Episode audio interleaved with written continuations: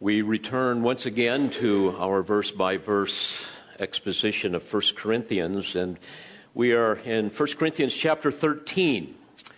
And this is the second and last part of a series on the virtues of love. We will be looking at verses 4 through 7, if you will turn there with me. It's always important that we keep the context in mind of what the Spirit of God has to say through His apostle.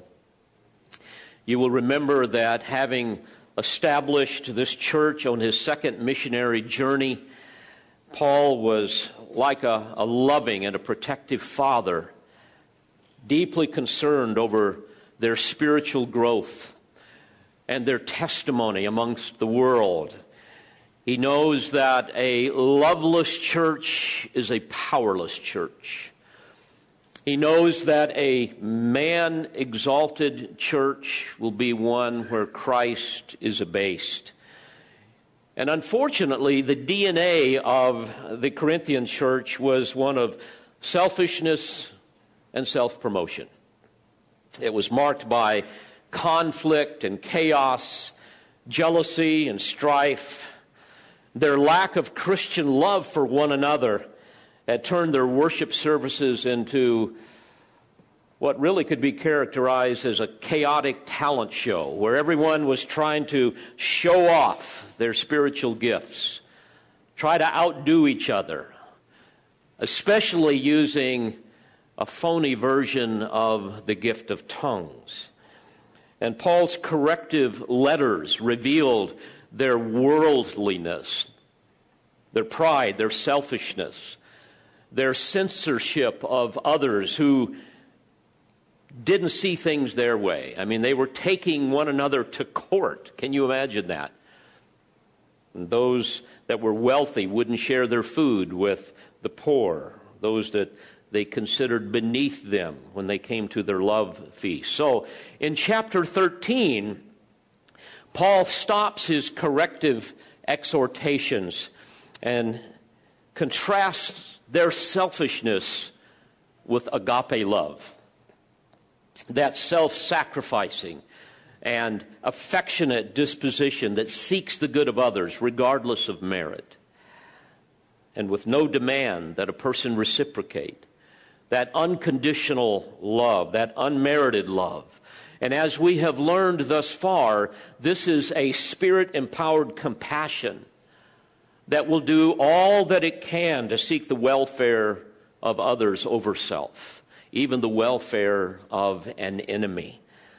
So, in order to show them, quote, a more excellent way than earnestly desiring the greater gifts, as he said in verse 31 of chapter 12, he describes, first of all, the value of love. You will remember that few weeks ago in verses 1 through 3. Let me read that for you. He says, If I speak with the tongues of men and of angels, but do not have love, I've become a noisy gong or a clanging cymbal.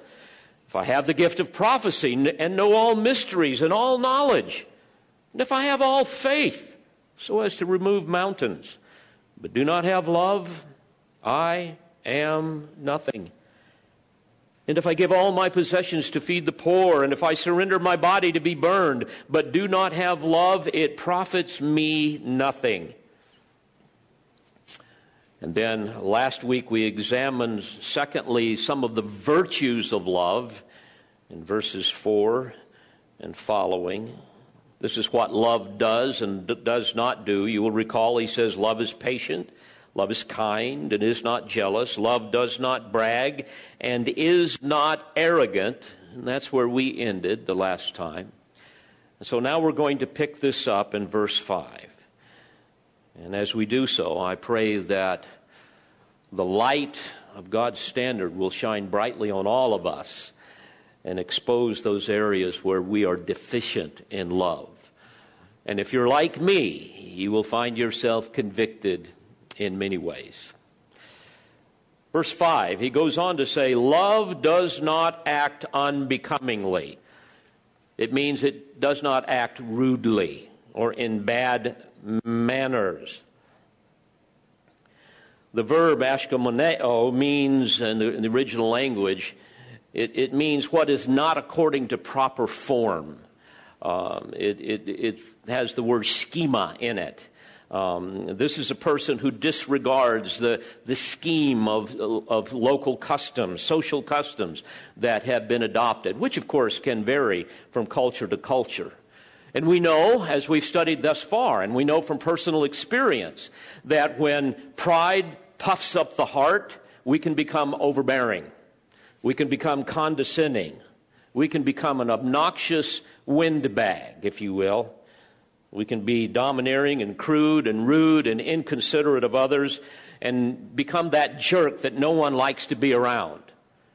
He's saying love does not act that way.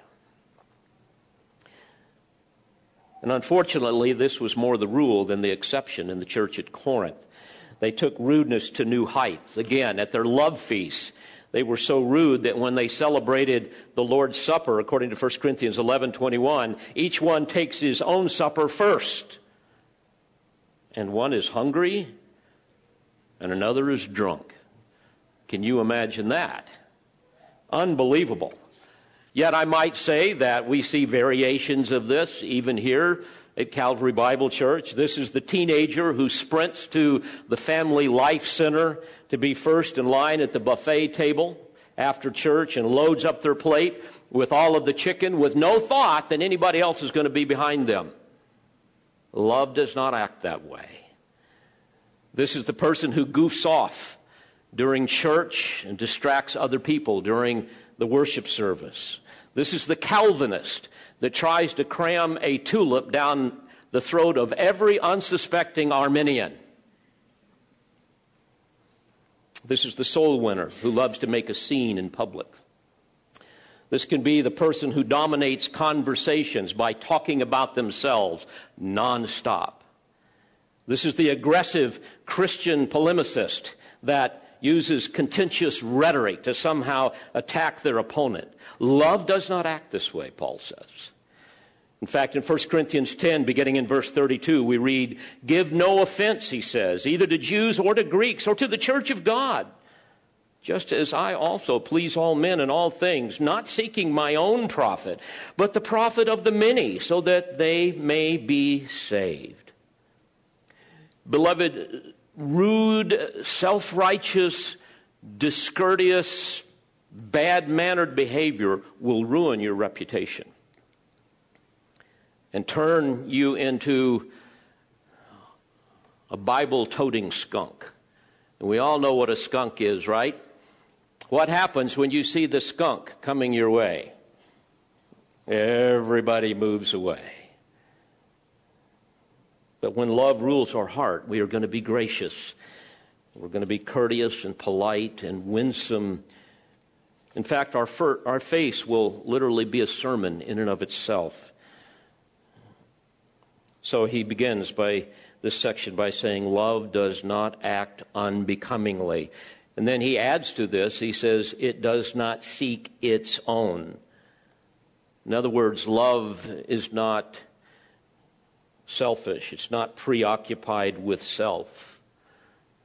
Love does not insist upon its rights, if I can put it that way.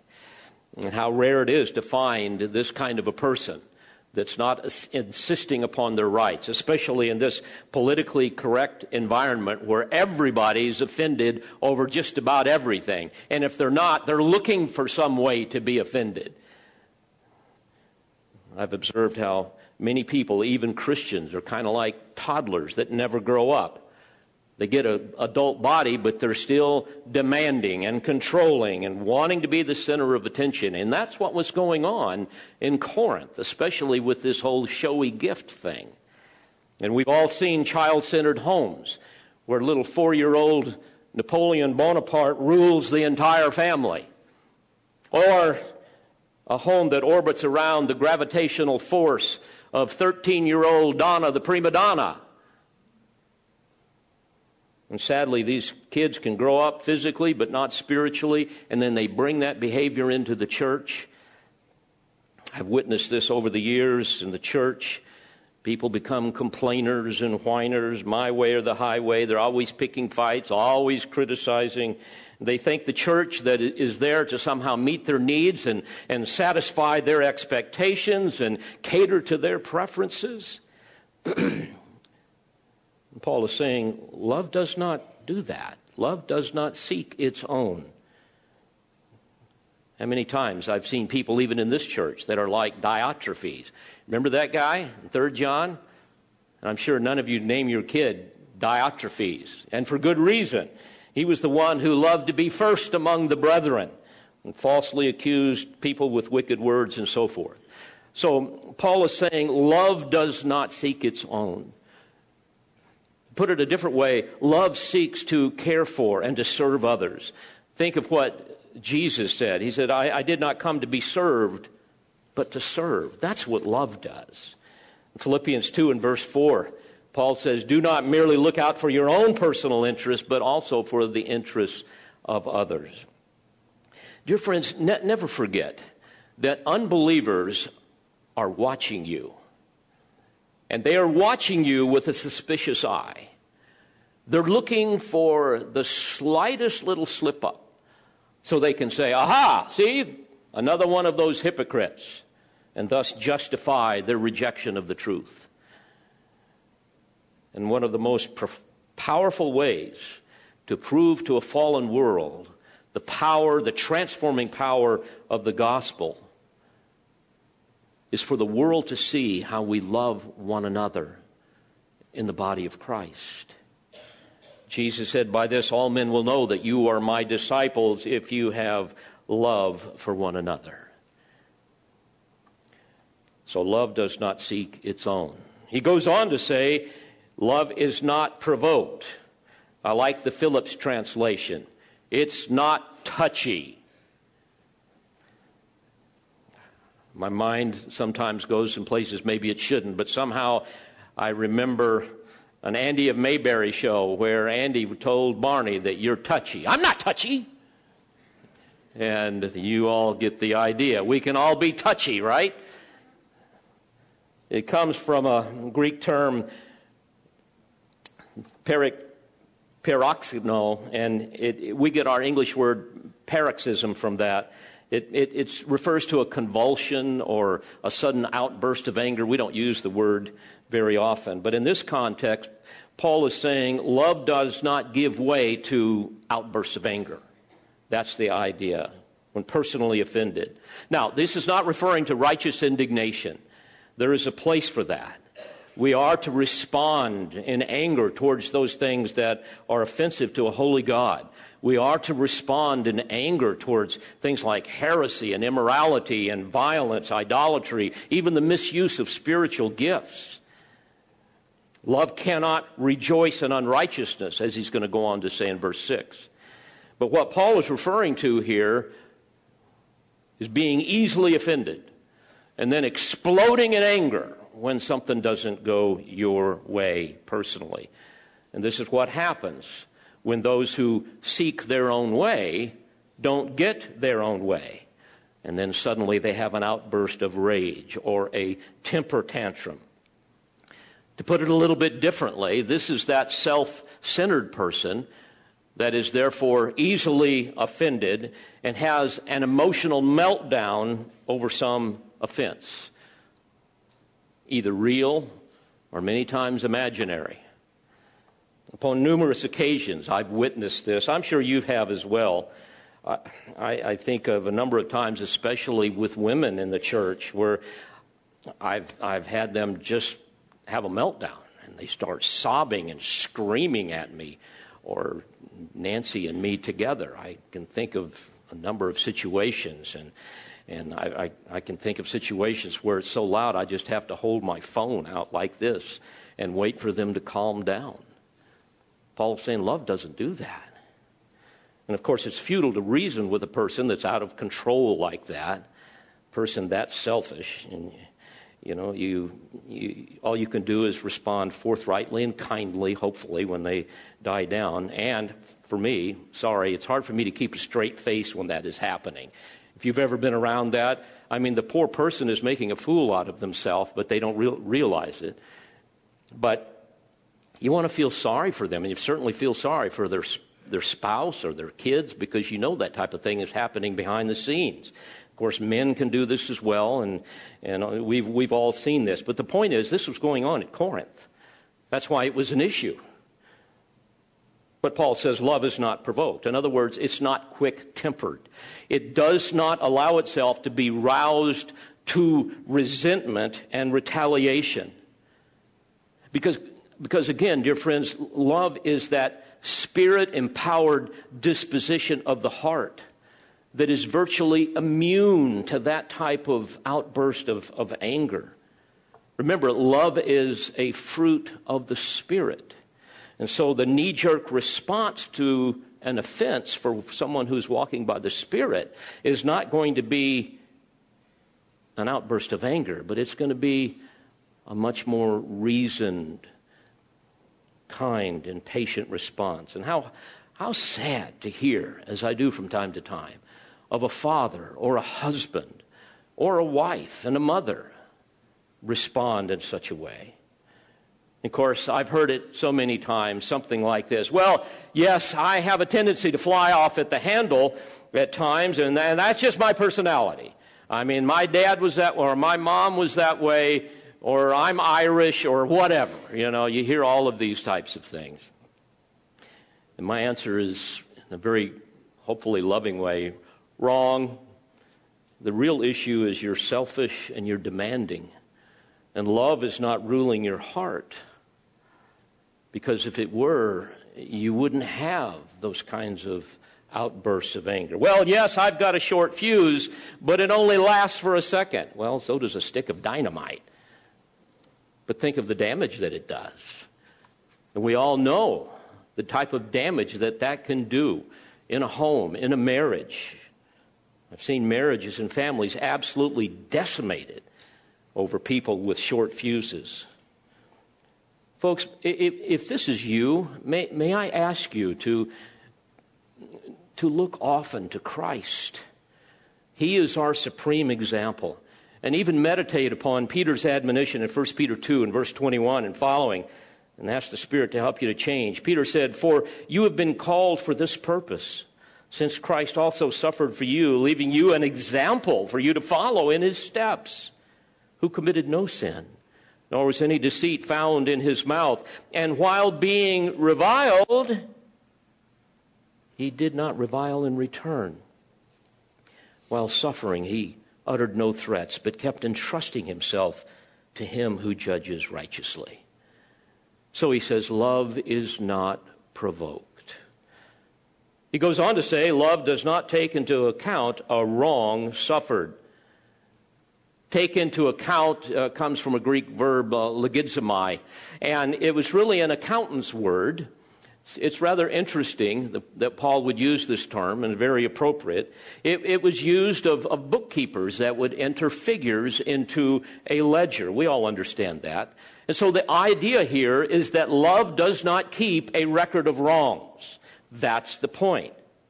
It does not keep track of offenses made against us. Now, it's interesting, the same term is used to describe the pardoning act of God on sinners who trust in Him. In Romans 4 8, blessed is the man whose sin the Lord will not take into account. Magnificent verse, because Christ bore our sins in His body on the cross. We have been acquitted, acquitted, we have been pardoned. His blood has washed all of that away. 2 Corinthians 5, verse 19, we see the term used again. God was in Christ the, reconciling the world to himself, not counting their trespasses against them. And what an amazing thought. When God looks at the ledger of our life, he only sees the entry righteous.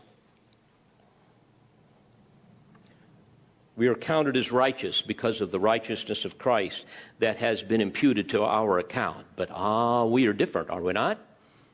Oh, yeah.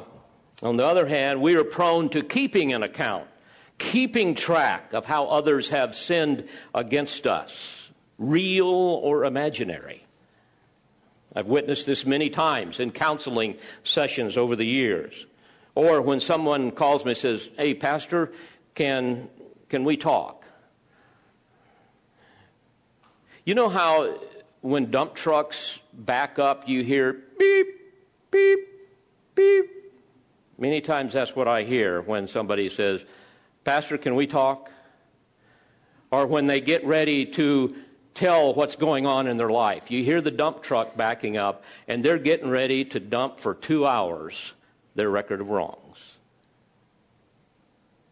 They open up their little black book, or maybe their big black book, their record of wrongs, or you might say their illustrated scrapbook because oh, they, it's vivid. I mean, they and it may have been things that happened years ago, but they've never forgotten. They can give you a detailed accounting of who, what, where, when, how, why they were offended. And it's obvious that they can't wait to share it with somebody. I've seen it before where both the husbands or the wife, depending upon which one is sitting, will sit there, and once the, once the spouse begins to dump the truck, you'll see the other one go, Oh boy, here we go again because they've heard it all so many times. Recently, an offended church leader from another church um, wanted to talk with me, and he unloaded his truck for about two hours. It, it, it, was really it was really sad, and we we had a, we ended up having a wonderful conversation. But I remember him saying, "Dave, thanks. I, I really I really needed that. I, I needed to get that off my chest." And I said, "Well, brother, yeah, there's been some difficulties, but may I first say that what you really need to do is learn how to love. Because love doesn't take into account records of wrongs like you've just listed. Record of wrongs that went back 15, 20 years. Love keeps no record of wrongs. Look how this has been eating at you all of these years. Yes, but so and so did such and such, and, and, and, and how am I supposed to respond? Am I, am I supposed to just blow it off? Oh, no, no, no, no. No, you don't want to do that. What you need to do is you need to write it all down. You need to stew over it. You need to let it ferment into a poisonous cauldron of resentment and eat a hole in your stomach. That's what you need to do. Whatever you do, don't forgive, don't forget. What you need to do is resent and remember. You need to keep ripping the scab off of that offense so that it never heals. That's what you need to do. You need to keep it alive he got the point. Folks, isn't that what we do? We're offended and we remember it, and every chance we get, we think about it, we dwell on it, we tell others about it, every detail. Obviously, that's the opposite of love. As I was meditating upon this, I remember a number of years ago, rage therapy was all the rage here in Nashville. Maybe you've heard about that. It's part of anger management therapy, supposedly. And uh, what would happen is you would go into a rage room, all right, and they'd have this big roll of paper, and you would pull the paper down. It, it was about, oh, I'd say seven feet high. You'd pull the paper down, and they had some things you would, you would put on the floor. I remember seeing one. And then you would draw a silhouette of the person you were mad at. And uh, the, the one that I witnessed, it was a woman who was, who was furious with her husband. So she kind of drew the, the husband. I remember she had horns on his head. You know, surprise, surprise. And then what you're supposed to do is write down just little, little bullet points of all the ways he's offended. And you, you could see people, they just, just fill it up. There's the record of wrongs. And then what they would do is they would have the stack of plates and they'd get back about 10 feet and start hurling those plates at the person, screaming at them, cursing at them. Love doesn't do that. Yes, you can be offended, but that's not how you handle it. What do you do? Well, you may lovingly confront, you may have to set up some boundaries, seek godly counsel, but Never keep a record of wrongs. And you know, folks, I have to tell you, I, I can preach this better than I can live it. I know how hard this is. And I know over the years, for example, as a pastor, how hard it, it, it, especially early on, because, I mean, somebody's constantly upset with you as a pastor. Or if you're a Sunday school, to anybody in leadership, it's just going to be that way. Are you people who oh, maybe have, you know, people under you that you're supervising or whatever? And many times people are upset with you and you don't even know it, or you, you kind of wonder maybe, you wonder what you've done. And then when you hear it, you have to appeal to your conscience.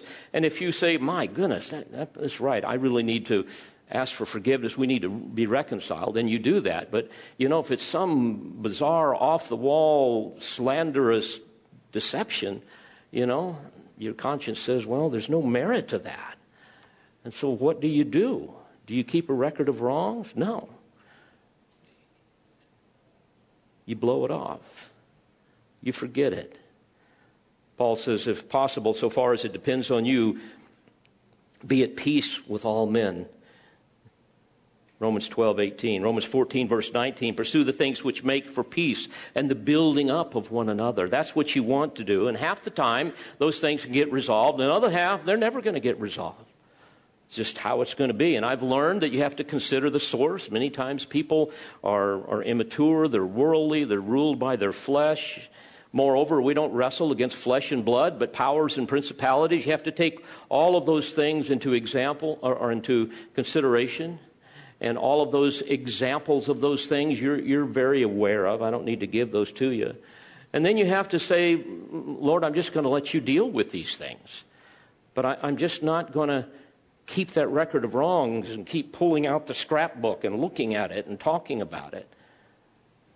So I'm going to acknowledge before the Lord that, that my sin is far greater than the charges they've made against me. I need to realize that, and yet I'm forgiven.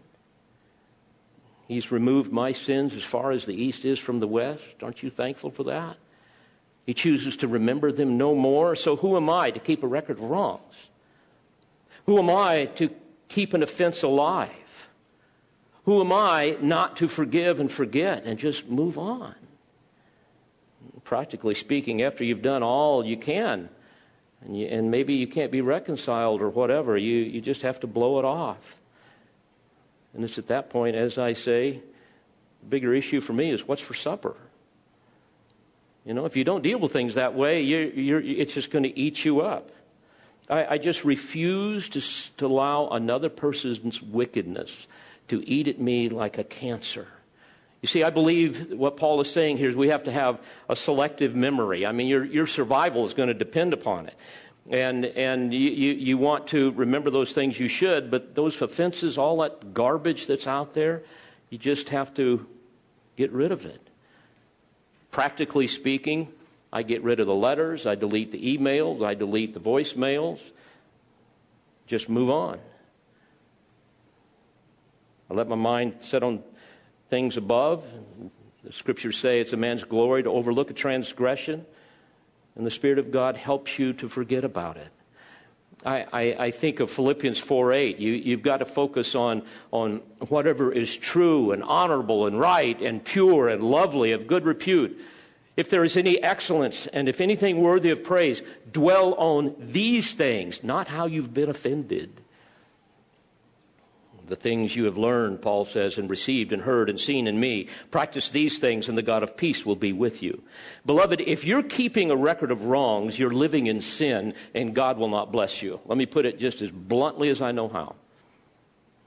He will not bless you. And you know if you're doing that because you're walking around pouting, you're kind of whining, you're looking for an opportunity to say something bad about that person that did that to you. You won't have anything to do with them anymore and you're rehearsing in your mind all the time those things that you'd like to say if you just had an opportunity. Folks, love doesn't act that way. Savages act that way when they take scalps. Barbarians act that way when they take the heads of those that they have defeated and put them on poles so that they can keep their hatred alive. And folks, if, if you're keeping a record of wrongs, don't kid yourself. You're deficient in Christian love. And you need to deal with that with all of your heart because your heart is growing in resentment. And God's simply not going to bless that. So you need to sell your dump truck, okay? Get rid of that thing. Get rid of the record of wrongs. Get rid of the scrapbook of offenses. Ephesians 4:32 be kind to one another tenderhearted forgiving each other just as God in Christ also has forgiven you. Folks, the more you brood over offenses, the harder it's going to be to forget them. And frankly, if you never allow them on your chest, you're never going to have to worry about getting them off your chest. I like the way the early church father Chrysostom said, said it. He said, quote, a, a wrong done against love is like a spark that falls into the sea and is quenched. Isn't that beautiful? Love does not take into account a wrong suffered. He goes on in verse 6 and says, Love does not rejoice in unrighteousness. In other words, it finds no pleasure in evil doing, if we can put it that way. It finds no satisfaction in sin. And we all know that it's part of our depravity to naturally be drawn to evil. We drift towards wickedness, never towards holiness. Bad news sells, right? And the more salacious, the more immoral, the more violent, the more slanderous, the better. I mean, consider the lurid, vulgar sensationalism of the tabloid newspapers on the checkout line at the grocery, you know, right there where you check out. There it is. You see all the pictures, and so and so has done this horrible thing or whatever. And of course, that caters to people, ungodly people, who rejoice in unrighteousness. People that do not have this kind of love. Consider television programs and movies that glorify evil. I was thinking about this just last week. Millions of people feed upon things like, like soap operas and sitcoms and, and reality shows that flaunt every conceivable kind of immorality. Love doesn't rejoice in that type of thing, that unrighteousness. Let me give you some examples to make it real clear. The Jerry Springer Show, The Bachelor or The Bachelorette I've never seen these shows, but I've seen enough of the commercials to know what it's all about. An obsession with the walking dead, with vampires, with horror shows that exalt Satan and his kingdom of darkness. I mean, folks, really. Love does not rejoice in that kind of unrighteousness. I looked up found that Game of Thrones and Breaking Bad are the two top TV series of all times. I've, I've never seen any of these, so I looked up the parent guide to find out, you know, what's going on. Game of Thrones is filled with, and I just jotted down a few of them explicit sex, situations of rape, incest, along with violence, torture, and gore. Prolonged scenes of battles against monsters and dragons. Extremely dark and demonic, very unsettling. I mean, who would want to watch something like that that calls himself a Christian?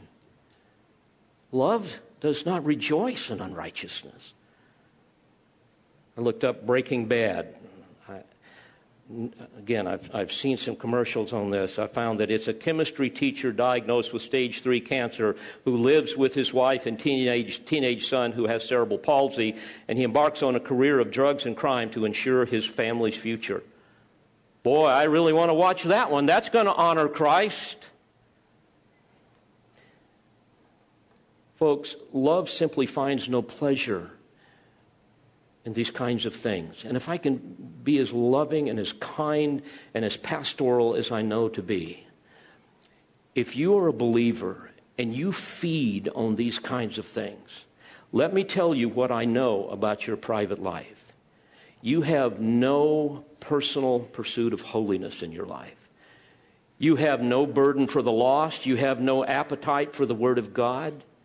You have no longing in your heart for the glory and greatness of God. You have no desire to become more like Christ and for Christ to be seen in your life. You have no longing to see Christ face to face.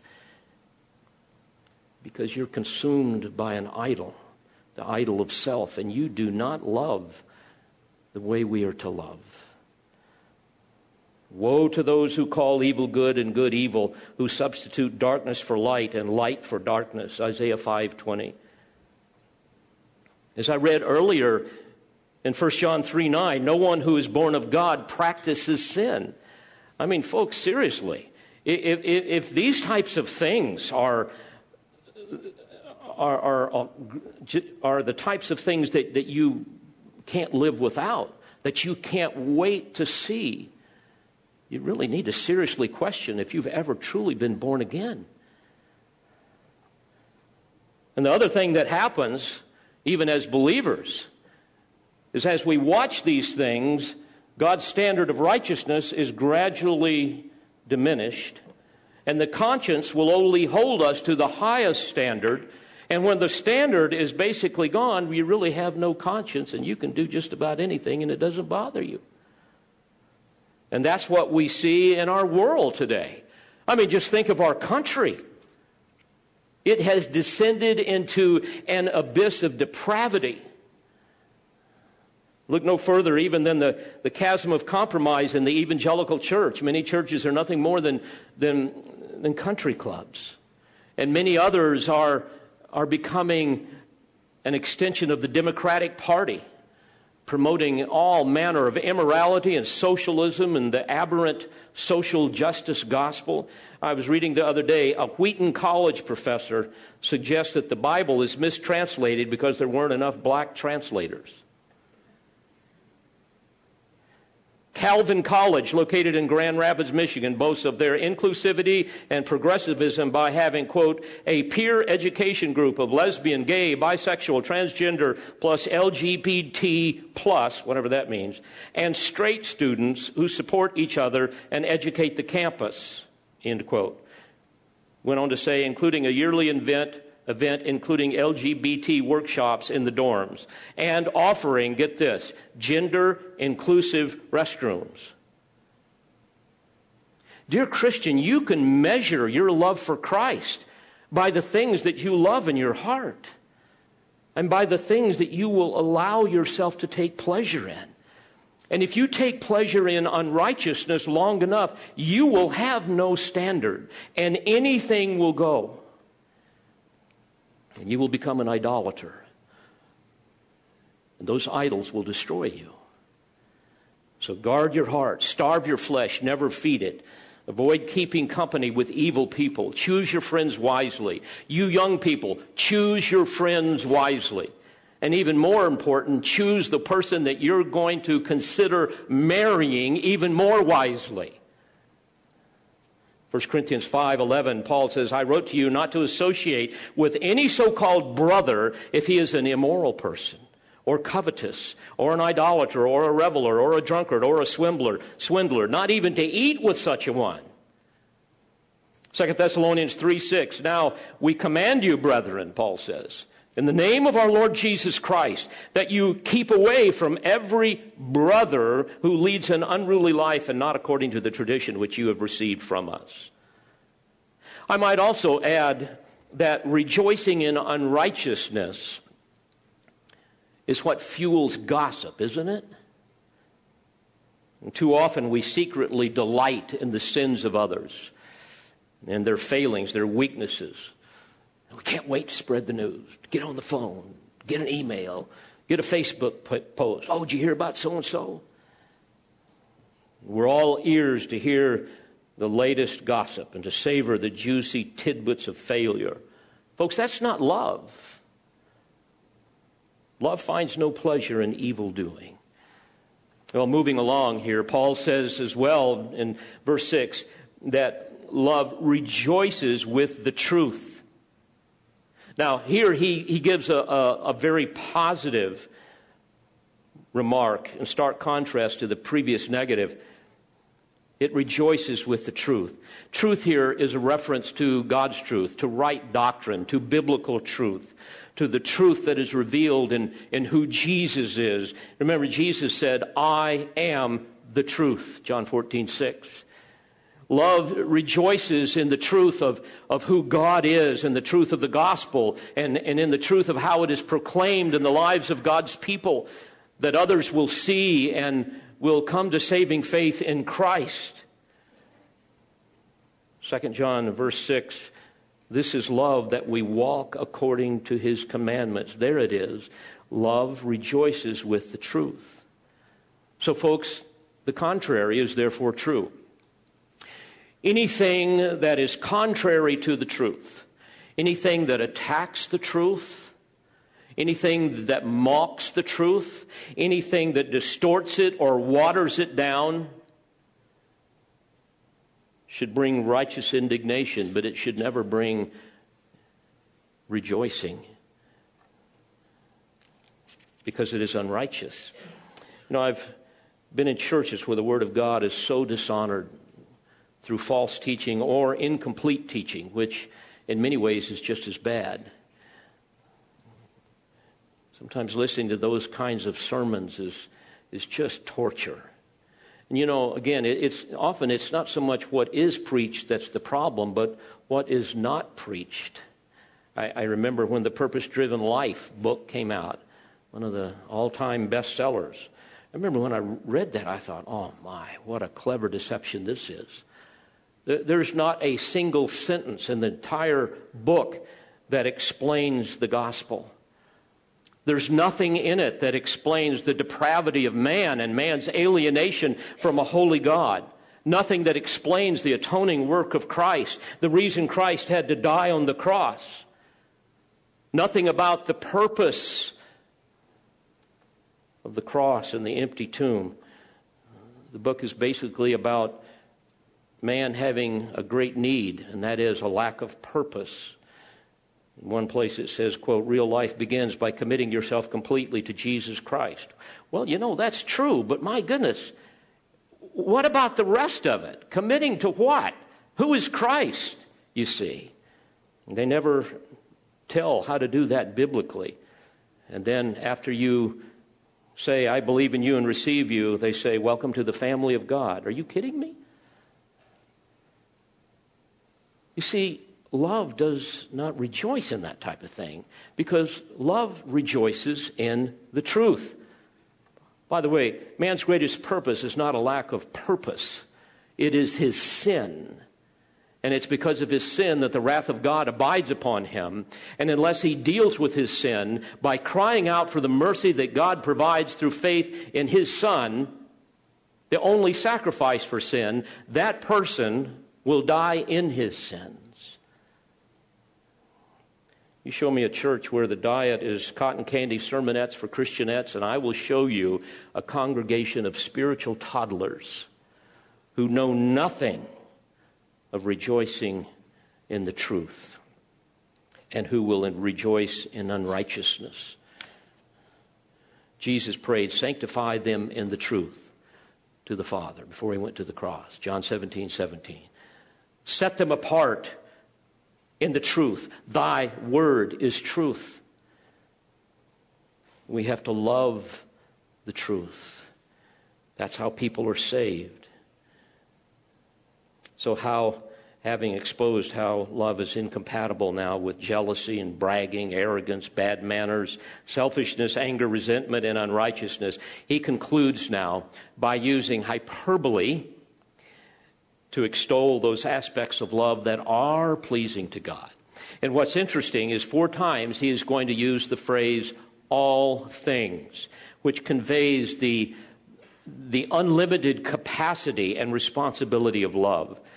Notice what he says in verse 7 love bears all things. Now, something uh, technical here, but it's important. Paul uses for, the word bear here, he uses a Greek verb, stego, um, and it means to cover up. And this can therefore carry the idea of concealing or throwing a mantle over the faults and injuries imposed by another person. Now, Paul uses this verb elsewhere in a little different way, in the sense of patiently enduring or, or bearing in silence. For example, 1 Corinthians 9:12, we endure, there's the same word. We endure all things so that we will cause no hindrance to the gospel of Christ. However, I believe that that concept, that kind of enduring, that that word can mean, is stated very clearly at the end of verse 7, as we're going to see. So I believe here Paul is using the term to express how love protects from exposure, from ridicule, from harm. True love is going to cover up weaknesses and sin, like we would do if our own child were the subject. Does that make sense to you? If your child has done something wrong, you want to, without lying, cover it up rather than make it even worse. So you throw a mantle of grace over a fault or an injury rather than showcasing them. Spurgeon put it this way it never proclaims the errors of others. It refuses to see faults unless it may kindly help in their removal. It stands in the presence of a fault with a finger on its lips. You see, folks, love will cover up sin even as the blood of the covenant that was sprinkled on the mercy seat as a covering that prefigured the, the perfect and final covering of the shed blood of Christ. So, to say it a little bit differently, love does not gloat over the faults or weaknesses of another person. It does not exploit. It does not gossip. It does not condemn. We all know how easy it is to hear some kind of an accusation or even to personally experience some kind of an injury, and all of a sudden we get all huffy and we get all defensive. And we decide all the things that we're going to say if we have an opportunity to do it. We go into attack mode and we say, Vengeance is mine, saith myself. And we jerk the sword of divine vengeance out of God's hands and we say, Thank you, God, I'll handle this. Love doesn't do that. You see, folks, love's desire is to gently restore and to tenderly encourage. Proverbs 10 verse 12 hatred stirs up strife, but love covers all transgressions. And Peter said in 1 Peter 4 8, love covers what? A multitude of sins. Paul goes on to say, love believes all things. In other words, it believes the best. It never assumes the worst. Love will be quick to interpret a fault or an injury with the most gracious explanation possible. Love is quick to trust. Love is slow to doubt. Love guards against suspicion. Love is going to take a person's word for something as long as it can. So, love is going to leave no room for cynicism. It, it, it's going to give no quarter to contemptuous scorn. After all, it's already committed itself to, to, to bearing all things and throwing a covering, a mantle of grace over a blunder or a grievance. I mean, think about it. Love will take God at His word without misgivings.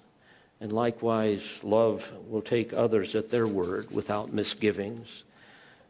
People are to be considered innocent until proven guilty, not vice versa. And so, love's first reaction to a failure is one of restoration, never humiliation or retaliation.